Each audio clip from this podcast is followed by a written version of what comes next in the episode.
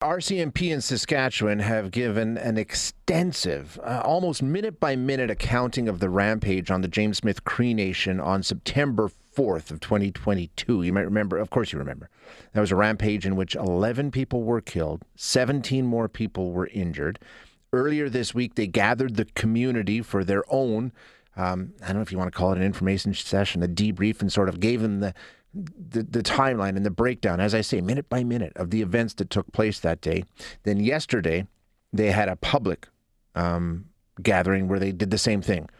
Uh, and sitting in on that was Ashleigh Stewart, who is an investigative reporter with Global News, and she's joining us now. Ashleigh, thanks so much for your time. I appreciate you being here. Hi, how are you? Excellent, excellent. Um, let's just start. The uh, the the the um, the presentation, I guess I'm, I'm, struggling to find the right word for it, but basically, it's a, it's a, it's an accounting of what happened on September the fourth of 2022.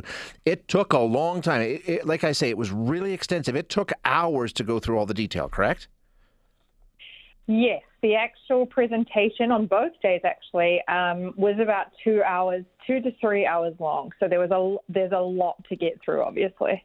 Yeah, no kidding. And it sounds like the biggest takeaway from all of this disclosure is the time, the amount of time that Myles Sanderson was on the loose and terrorizing this community lasted well over an hour, right?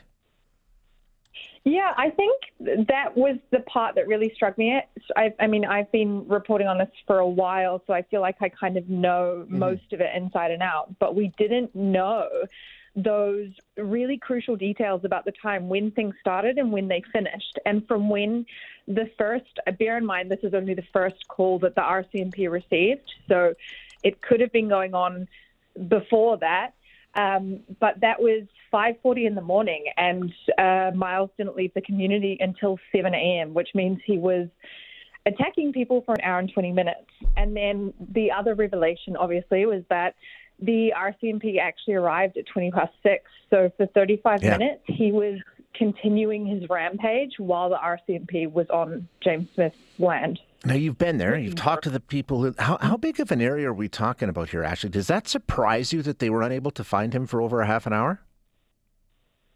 I mean, it's hard to say because uh, the the community is very spread out. It's not. There is one cluster of. Um, like a, a small village in the middle, but then there are some properties that are kilometres down the road. Um, so Myles Sanderson was crisscrossing this community for the, the, the time that he was at- attacking people. He wasn't just going from next door neighbor to next door neighbor. He was getting in cars and driving for however long to to knock down doors and rampage through homes. So, I, I mean, and also the other thing is he had about four or five different cars, if I remember rightly. He was stealing cars mm. nonstop. He wasn't he wasn't staying in the same one. So I can see why he was quite difficult to pin down. And and Ashleigh, it's important that you're saying he because for a long time um, we, they were talking about they, uh, especially when this was initially happening. That was him and his brother Damien. But we now know uh, with some certainty from the RCMP that he was the first person to die in all of this, right? Killed by his brother, and he had nothing to do with the rampage that unfolded over the following hour.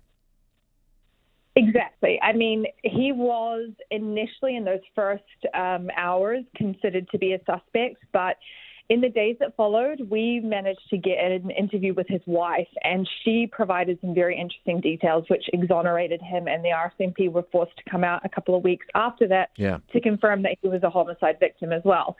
But we didn't know that he was the first one to die. We didn't. We we were unsure until yesterday if he played a role in some of the earlier attacks because we do know that he was speaking to people at a bar about planning something with his brother. So he was at least involved in those very early initial stages of, of planning the attacks, but we didn't know that he didn't go through with it.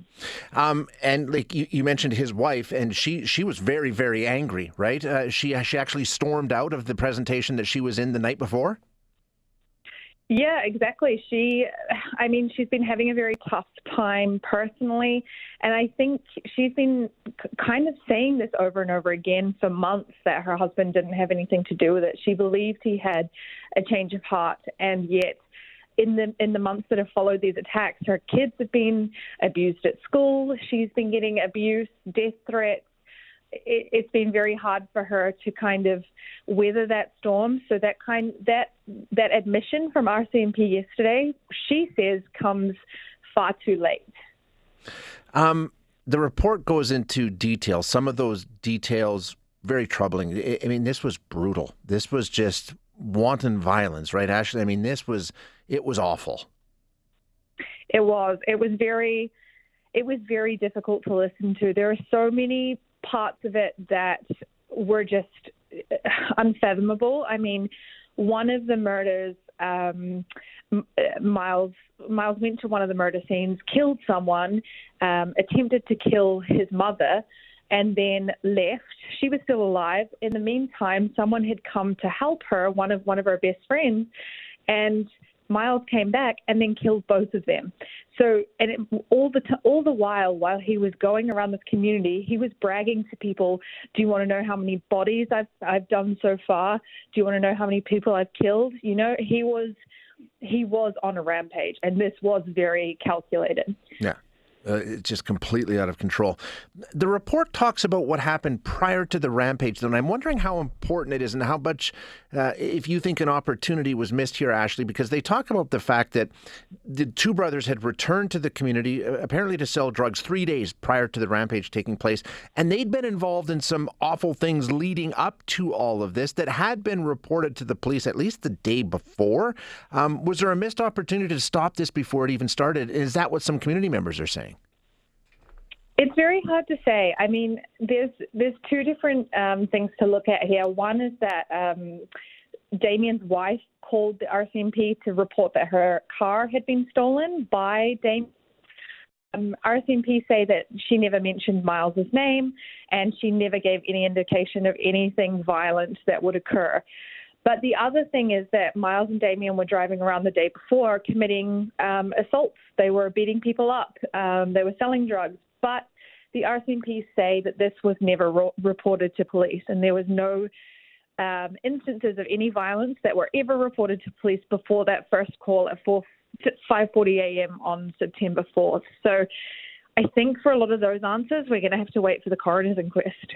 Um, like you say, um, his his wife, uh, very angry, left. But I also heard, uh, read some of your reporting actually from a number of community members who were relieved by this, and uh, they were surprised by some of the information, but they thought, you know, this provided an important piece of closure for them, right?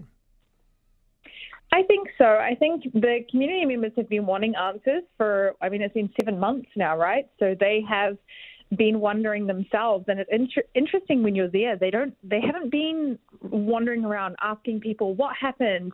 Um, did he come to your house first? Blah blah blah. They've just been kind of waiting for the rcmp to do, do their job and tell them what happened in a really methodical way. So i think this was this is i guess another step on that healing journey yeah. for them What's next? Do we know where we go from here, Ashleigh? Is there is there more to come? Where the RCMP in terms of their investigation? Is this sort of the last public uh, dealings with it?